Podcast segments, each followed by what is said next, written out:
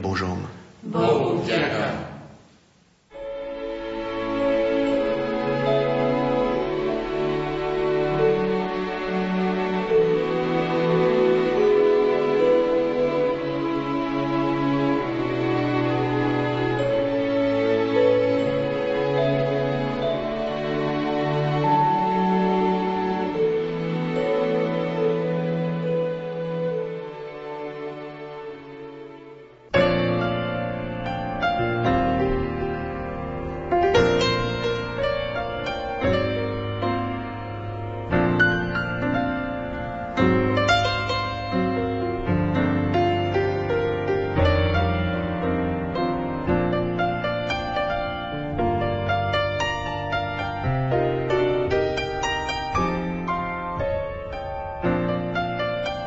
Poézia, knihy pre deti, eseje a preklady.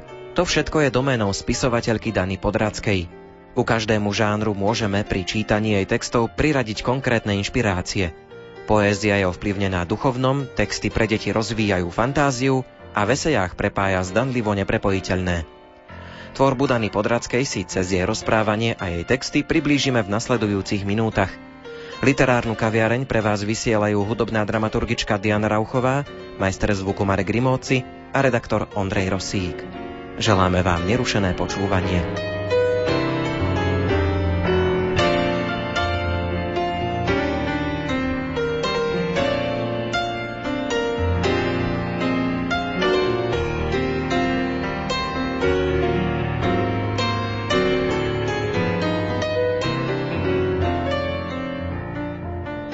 Dana Podracká sa narodila 9. marca 1954 v Banskej Šťavnici, kde chodila do základnej školy a absolvovala gymnázium. Potom v Bratislave vyštudovala psychológiu na Filozofickej fakulte Univerzity Komenského. Získala prémiu v rámci ceny Literárneho fondu za pôvodnú slovenskú literárnu tvorbu za rok 2018 za básnickú zbierku Pater Noster. Taktiež získala cenu Ivana Krasku za zbierku Mesačná Milenka. Spomeňme aj cenu mladých liet za knihu Nezabudni na vílu. Vaše tvorivé obdobie je veľmi dlhé a dovolím si povedať, že aj veľmi plodné. Kedy sa to tak začalo u vás prejavovať, že ste začali písať v zmysle, že tvoriť, vytvárať prvé verše, prvé básne? Spomeniete si ešte na to obdobie? Možno sa moje písanie začalo skôr, ako som písať začala, lebo už keď som bola na základnej škole asi v 2. alebo 3. triede, tak tá moja spolusediaca Zita Hegedišová, raz som ju zatiahla za taký pomník padlých hrdinov, ktorý bol v Banskej Šťavnici, a som jej povedala: poviem ti obrovské tajomstvo. A ona očakávala, neviem, aké veľké tajomstvo jej vyzradím. A ja som povedala, že ja budem spisovateľka, že ja budem písať. Ale ona to nepovažovala za nejaké veľké tajomstvo, tak sa z toho smiala. No a vtedy sa to začalo z takého malého, kamarátskeho, ako keby smiechu, že to je ako keby nič. Tak ma to tak začalo priťahovať a veci sa mi začali objavovať. Videla som, samozrejme, napísala som básne, napísala som poviedky. To všetko trebalo potom neskôr dať do koša, ale chcela som pracovať s jazykom, s písmom, s písankou, s perom, s tuškou. Chcela som rukou, ako keby zo srdca, prenášať nejaké porivy do slov. Prečo vôbec píšete? Každý to písmo využívame nejakým spôsobom. Prečo vôbec máte takú potrebu, že to napísané posúvať ako keby ďalej k čitateľovi? Myslím si, že preciťujem určité existenciálne veci človeka, ktoré sa zdokonalujú, vyvíjajú sa aj vo mne. A tá moja potreba písania nie je nejaká psychotická či psychopatologická ako forma liečby. Je to potreba svoje objavy niekomu zdeliť, aj keby to bol len veľmi úzky okruh čitateľov, pretože ma teší, že vidím a počujem. O takých hudobníkoch, ktorí hrajú na viaceré hudobné nástroje, hovoríme, že sú multiinštrumentalisti. U vás by sa dalo hovoriť o multižánrovosti, pretože okrem poézie píšete aj eseje a aj prozaické texty pre deti. Prečo ale poézia? Je to taký žáner, v ktorom sa najviac cítite doma? Je to žáner, v ktorom máte najviac slobody a priestoru? Dá sa to takto definovať? Poézia v celej svojej metaforike a symbolike tých obrazov mi bola od začiatku najbližšia. Najviac sa v mojej duši symbol, slovo a svet okolo mňa a vo mne spojili do poézie, do básne, do verša. A zdálo sa mi a doteraz sa mi zdá, že v jednom riadku sa dá povedať viac ako povedzme na jednej strane prozaického textu. Takže fascinuje ma to tajomstvo úkrytu rôznych myšlienok, pocitov a obrazov v jednom riadku. Dnes je skôr románové obdobie, aspoň pokiaľ hovoríme o tom, k čomu sa ľudia priznávajú. Málo kto sa prizná k tomu, že číta poéziu. Aké má miesto poézia podľa vás v súčasnej spoločnosti? Prípadne, ak to trošku zúžime, aké miesto má vo vašom živote? Centrálne miesto. Ustavične čítam, niečo prekladám z Lužickej srbčiny, ale aj tu v práci sa zaoberám básnickými zbierkami, píšem anotácie, vkladám na web. Sledujem súčasnú literatúru, stredávam sa mladými autorkami a autormi, rozprávame sa o poézii. Zúčastňujeme sa rôznych festivalov, kde sa po večeroch hovorí o poézii, kde sa číta, kde sa robia autorské interpretačné čítania, kde sa potom do noci diskutuje o nejakom riadku. Pre mňa to má úplne centrálnu stredovú pozíciu. Z hľadiska tvorby, práce, myslenia, cítenia. Samozrejme v tých ďalších kruhoch tam patrí rodina, priatelia a všetko ostatné. Je to určitá duchovná droga. Ja sama na sebe poznám, že nájdem nejakého autora, keď si niečo objednám alebo kúpim v antikvariáte, ktorý nebol napríklad nikdy otvorený a pre mňa je to nový svet a je to niečo úžasné. Čiže nikdy nevieme, na koho narazíme. Zlé jazyky hovoria, že spisovateľstvo človeka neuživí. Vy ste vystriedali asi aj viac tých pracovných pozícií. Pracovala som na psychologickom ústave niekoľko rokov, lebo som vyštudovala psychológiu, čiže som pracovala na Filozofickej fakulte Univerzity Komenského. Potom som pracovala určité obdobie v Literárnom týždenníku ako zástupkyňa šéfredaktora, kde som naozaj mala veľkú príležitosť stretávať sa s textami a autormi. No a od roku 2006 pracujem v Literárnom informačnom centre. Otázka peňazí ma nezaujíma.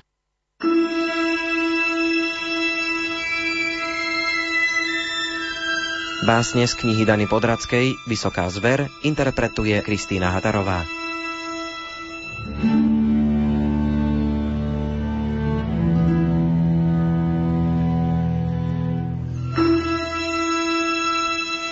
Rozprával o sumcoch ctihodných rozmerov, čo zomierajú prirodzenou smrťou. O hríboch ako v mrázikovi, o sliepke bez peria, znášajúcej škvrnité vajíčka. O vlkoch, vchádzajúcich v noci do radnice, o vidí, o dozimetri na krku. A ja, paralelne, vidím dievčatko v červenom kabáte, schovávajúce sa do truhlice pogromu. Dievčatko zo Schindlerovho zoznamu. Pulzujúce srdce na čierno-bielom monitore. V kabáte, aký som mala aj ja, keď som pri plote pochovávala húsa a vyhrabala neodistený granát. Prišli pyrotechnici s kufríkmi a meracími prístrojmi. Chválili ma a strašili. Ale keď odišli, plakala som v drevárni, sediac na kláte, kde mi to nikto nedovolil.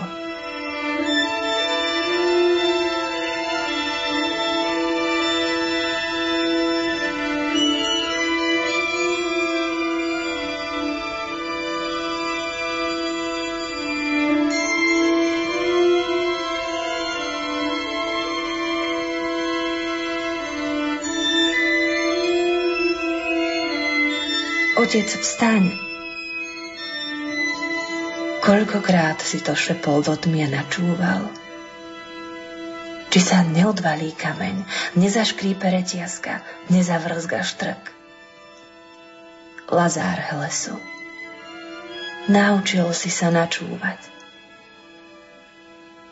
Vytušiť ticho aj vetracou šachtou. Ako by v ňom mal byť odkaz. Stratená zvuková páska, audiograf, vyskakujúci ako delfíny v mori. Ale otec mlčí. Spiera sa prehovoriť, ako pri výsluchu. Nečujne žuje tabak, odložený ešte za mladík dokladom a kockám, ktoré sa ďalším a ďalším vrhom menia na perlec a kamene.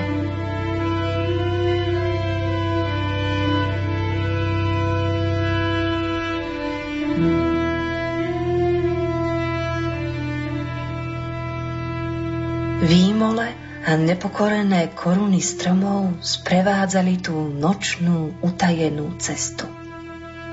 Bez povolenia. Bolo treba platiť dolármi do Vladimíra, aby sme uvideli Rubľovou posledný súd. Sme utečenci z oficiálneho jazyka do jazyka svojho vnútra, uzimeného a vrúcneho, ako zlatá lyžica vo vitríne, ktorou sa nikdy neje. Rozbito sklo, vyžeň zo seba kupcov, zaplať najvyššiu cenu.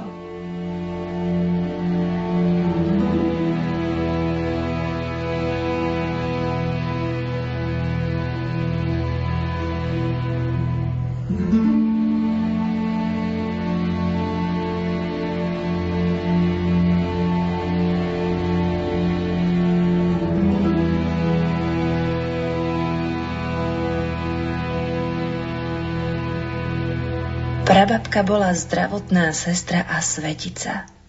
V spodnej košeli sa cítila nahá aj predo mnou. Nuž rozprávala, zahaľovala sa spomienkami. Rozpletajúc pritom háďa vrkoča, padajúce až k nohám. Rozprávala a vojna sa začínala od konca. Na bojsku sa jagali prederavené telá s epoletami a gombíkmi z čias cisára Jozefa. Jej povinnosťou bolo vojsť do dúhy smrti, zastaviť čas a nakrúcať ho z piatky. Vojakov, našich, ale aj Maďarov či Prušiakov, bolo treba postaviť znova na nohy, vysadiť na chrbty koní, na novo rozdeliť mundúry a muníciu.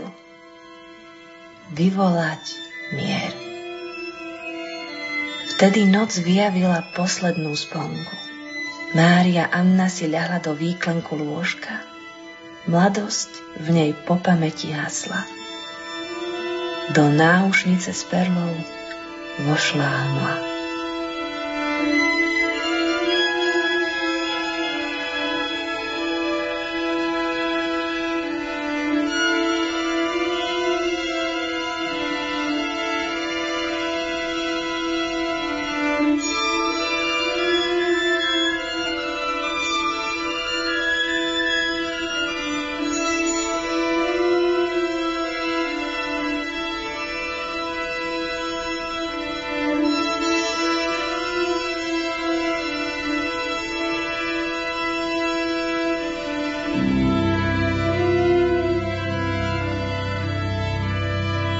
Stalo sa to na samom sklonku vojny.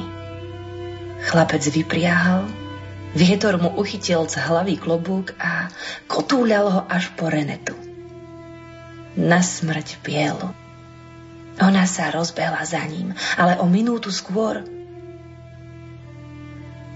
vybuchla bomba. Zostali po nej vystrašené oči, dve prosté lôžka. Ľavé a pravé, blízko pri sebe. Roky ma nevidela, ale spoznala ma ihneď. Som žena spoza krátera, hľadajúca holubicu vyšitú na košeli roztrahnutou nitkou.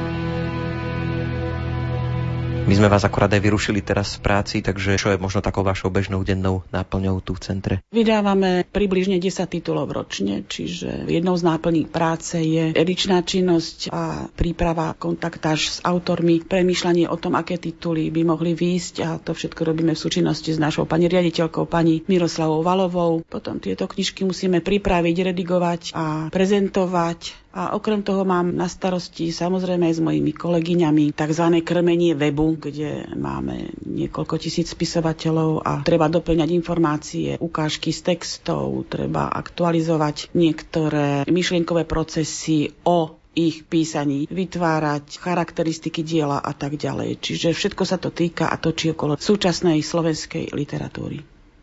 Spomenuli sme tak náznakovo, že sa venujete aj prekladom, kde si som zachytil takú myšlienku, že preklad je ako žena, bude verný alebo je pekný. Ako to je s tými prekladmi, hlavne pri prekladaní poézie? Dá sa zachytiť pri preklade aj jazyková stránka, súčasne aj ten obsah? Ja prekladám málo a väčšinou v jazykovej spolupráci s Petrom Čačkom z tej Lužickej srbčiny, hoci som prekladala aj texty z polštiny. Mňa za prekladaním najviac zaujíma osud toho básnika. Teraz idem urobiť zo pár básní lužického Srba Benedikta Dirlicha, ktorý sa ocitol v pozícii, že je v obrovskej dvojnásobnej dráme. Vymiera jeho národ, lebo lužickí Srbi sa stále ako šagrenová koža zmenšujú ich počet a vymiera tým pádom aj ich jazyk. Toto je pre básnika obrovská dráma a toto napríklad ma oslovuje, zasahuje a tieto motívy hľadám povedzme aj v jeho poézii. Čiže do akej miery je to presné, alebo tie staré otázky, že či to je alebo nie je to ako žena, sú pre mňa tiež dôležité, ale by som povedala až v druhom slede. Zaujíma ma drama toho básnika, ktorý odrazu stráca všetko, zem pod nohami, lebo bývame v jazyku a keď nemáme jazyk, ktorým môžeme vyjadrovať svoje city a nemáme obec, spoločenstvo, ktoré ich príjma, tak sme nielen mŕtvým jazykom, ale aj mŕtvým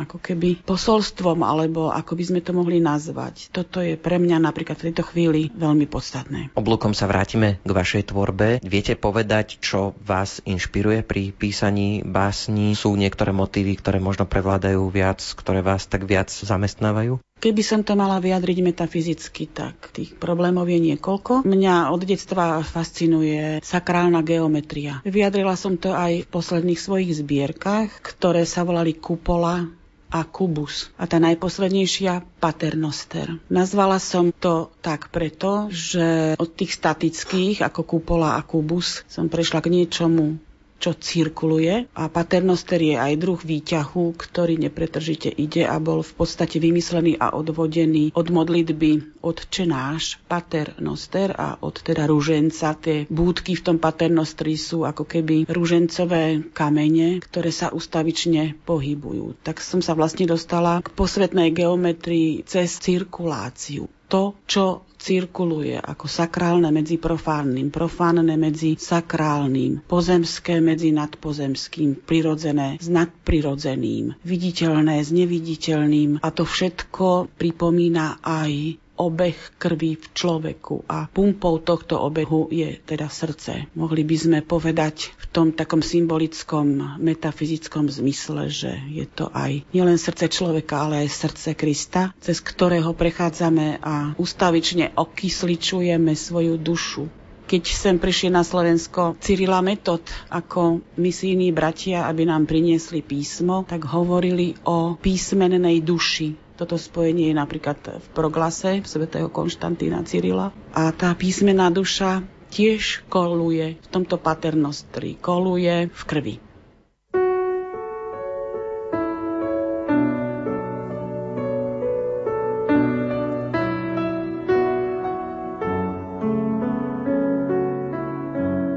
Zalistujme teraz v knihe Nedočkavý prvák. Úryvok prečíta Jana Ondrejková.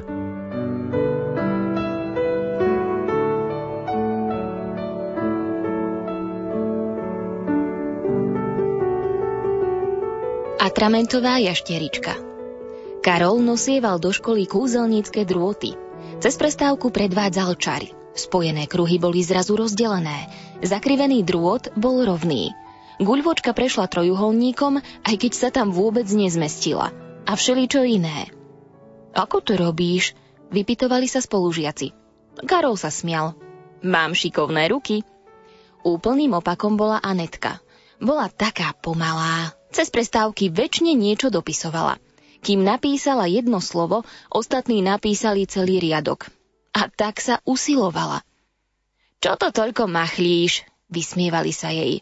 Trvá ti to 100 rokov, si ako lekvár. Bola z toho veľmi nešťastná, veď nikdy nevidela ani jedno Karolovo kúzlo a navyše ešte jej aj tieklo pero. Machuľ mala ako maku, aj dnes niekto do nej drgol a v písanke sa jej urobila dlhá machuľa. Kto ma drgol? Teraz mám v zošite atramentovú jašteričku. Atramentovú jašteričku? Zhrkli sa deti okolo Anetky. Ja nie, vyhovárali sa jedno na druhé a všetci nakúkali do zošita. Jašterička odrazu pohla chvostom, potom otočila hlavu doľava a doprava a rýchlo vybehla zo zošita. Zlízla po nohe lavice a trýlila k dverám. Zanechávala za sebou slabú atramentovú stopu. Deti sa rozbehli za ňou, ale práve sa otvorili dvere a dnu vchádzala pani učiteľka.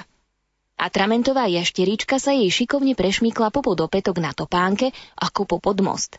Vybehla na chodbu. Pani učiteľka zatvorila dvere. Začala sa hodina. Bolo čítanie. Deti sa nevedeli sústrediť. Každý sa mýlil a pozeral k dverám, ako by sa atramentová jašterička mala vrátiť. A nikto nechcel premeškať tú chvíľu, keď ju prvý uvidí. Ale neprišla. Konečne zazvonilo. Deti vyskočili ako para spod pokrievky. Rozbehli sa k dverám. Atramentová stopa viedla na koniec chodby. Odtiaľ dolu po schodoch až k hlavnej bráne a potom do záhrady. Tam sa stopa strácala. Čo sa vyzmizíkovala? Povedal Karol. Vyzmizíkovala, volali deti a rozprchli sa. Lebo vyzmizíkovaná jašterička bola ako ďalšie kúzlo. Bola vôbec? Čo ak vôbec nebola? Iba Anetke jašterička nie a nie utiecť z hlavy. Bola predsa v jej zošite. Keby ju tak našla, možno by sa od nej naučila šikovnosti. Už by jej nikto nehovoril, že je lekvár. So sklonenou hlavou kráčala domov. Keď tu zrazu na chodníku zazrela atramentovú stopu. Až poskočila od radosti. Pustila sa po stope ako detektív. Aká len bola prekvapená, keď zistila, že stopa vedie domov. Až po dvere ich bytu. Zazvonila. Otvorila babka. O jašteričke však nevedela nič. Babi, obedovať budem až o chvíľu, povedala Anetka. Vyzliekla si bundu a očami sledovala stopu. Viedla do jej izby. A po nohe písacieho stola až pod pijak, ktorý ráno vyložila zo zošita. Pijak sa dvíhal a klesal. Niekto pod ním bol a dýchal. Anetka opatrne nadvihla pijak. Spala tam jašterička. S hlavou na gume ako na vankúši. Anetka ju radšej prikryla igelitovým obalom. Pijak je vždy smedný. Kým sa zobudí, mohol by ju celú vypiť. Potom išla spokojne obedovať. Dlhá cesta musela atramentovú jašteričku veľmi unaviť. Nezobudila sa ani do večere. Spala až do rána, kým sa Anetka nezačala chystať do školy. Keď si kontrolovala pero, či je v ňom atramentová bombička, položila si hlavu na stôl a tichučko sa jašteričke prihovorila. Chceš ísť so mnou do školy? Jašterička sa hneď zobudila a prikývla. Ale kam ťa mám dať? Vlož ma do pera, povedala atramentová jašterička. Od toho dňa sa začali robiť krásne veci. Anetka už nedopisovala cez prestávky. Krásne a správne písala. Z každej úlohy mala včeličku. Ty si tuším prečarovala ruky, chválila ju pani učiteľka. A atramentová jašterička v pere sa usmievala. Veď tá pochvala patrila aj jej.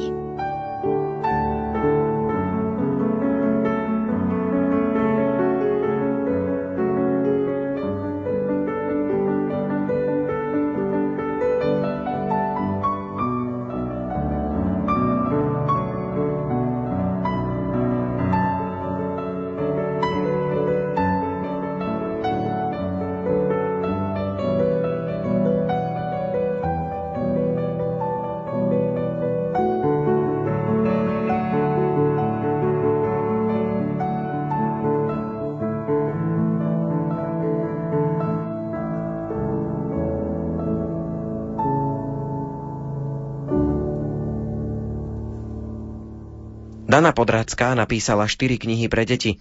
V knihách sa okrem iného snaží aj detskému čitateľovi priblížiť svet poézie.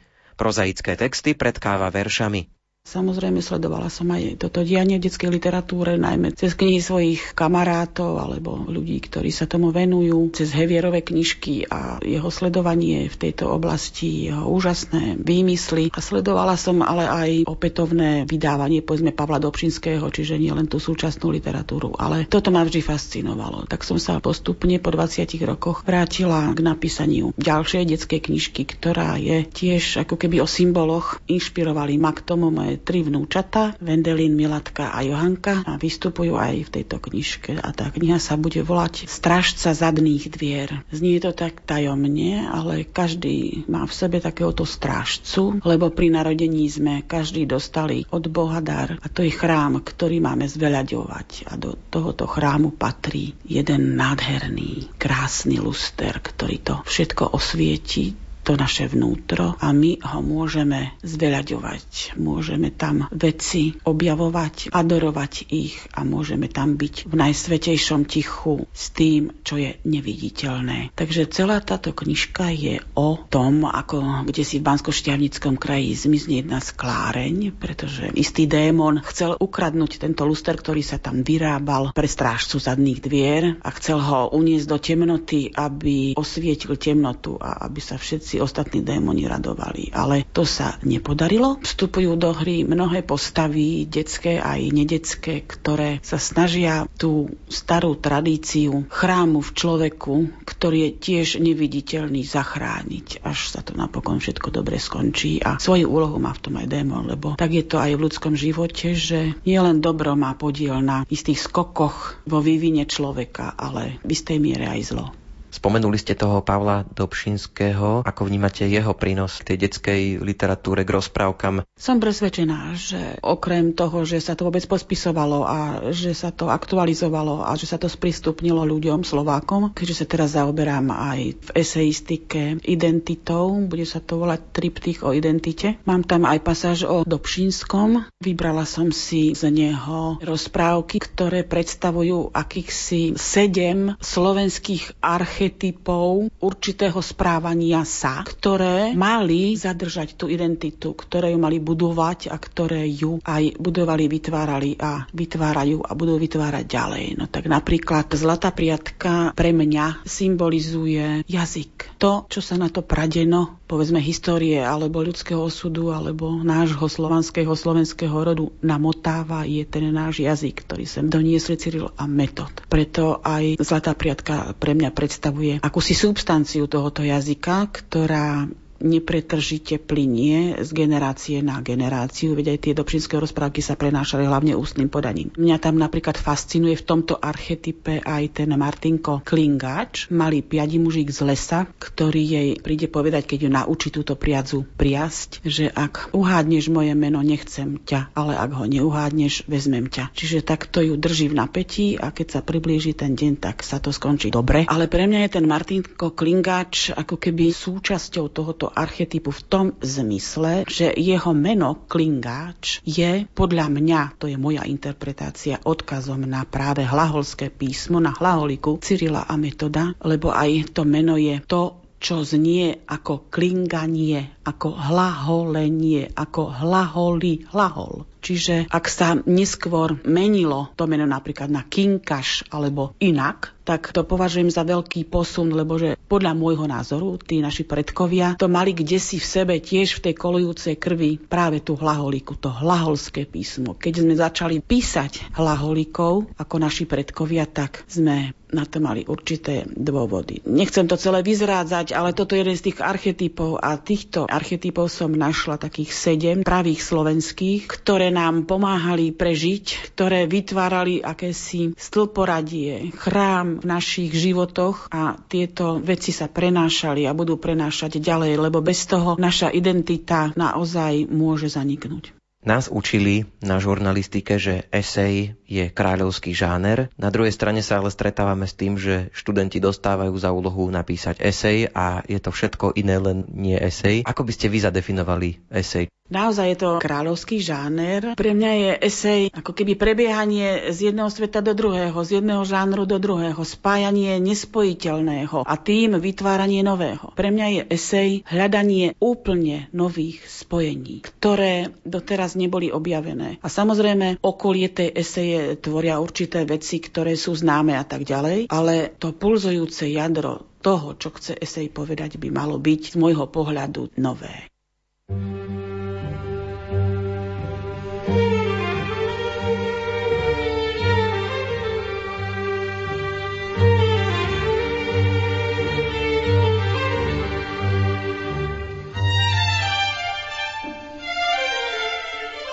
Zalistujme ešte v básnickej zbierke Dany Podrackej Pater Noster.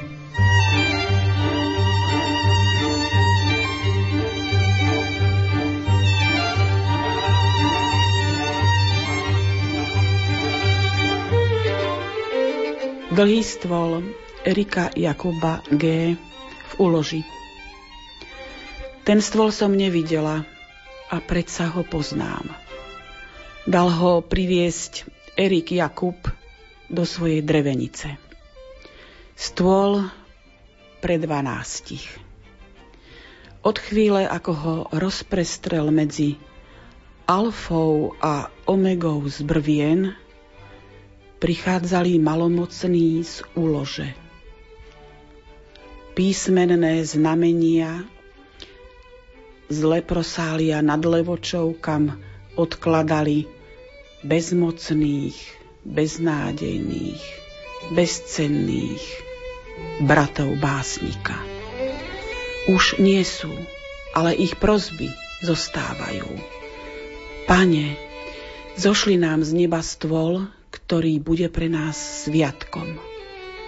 A teraz stojí na mieste. Stôl, prikrytý tkaninou zo slov, ktorá sa neštíti dotýkať nikoho.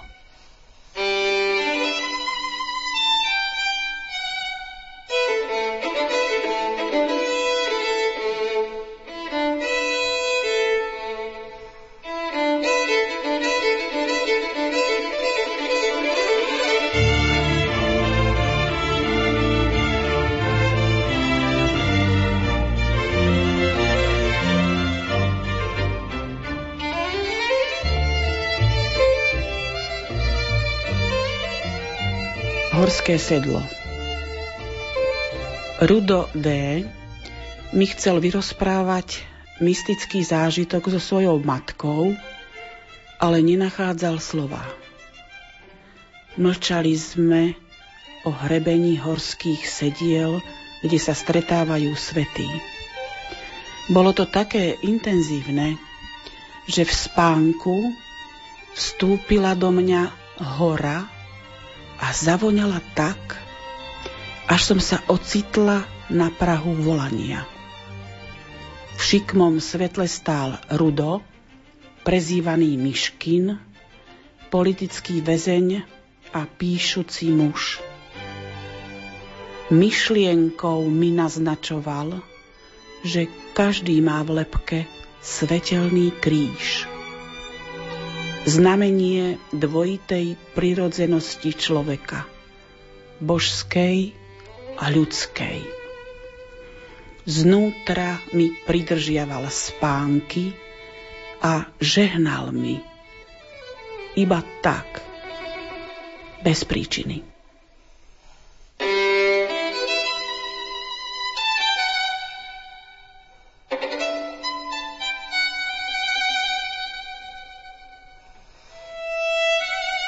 V literárnej kaviarni sme vám predstavili tvorbu a život spisovateľky Dany Podrackej. Ukážky interpretovali Kristýna Hatarová a Jana Ondrejková. Za pozornosť vám ďakujú hudobná dramaturgička Diana Rauchová, majster zvuku Marek Rimovci a redaktor Ondrej Rosík. Do počutia.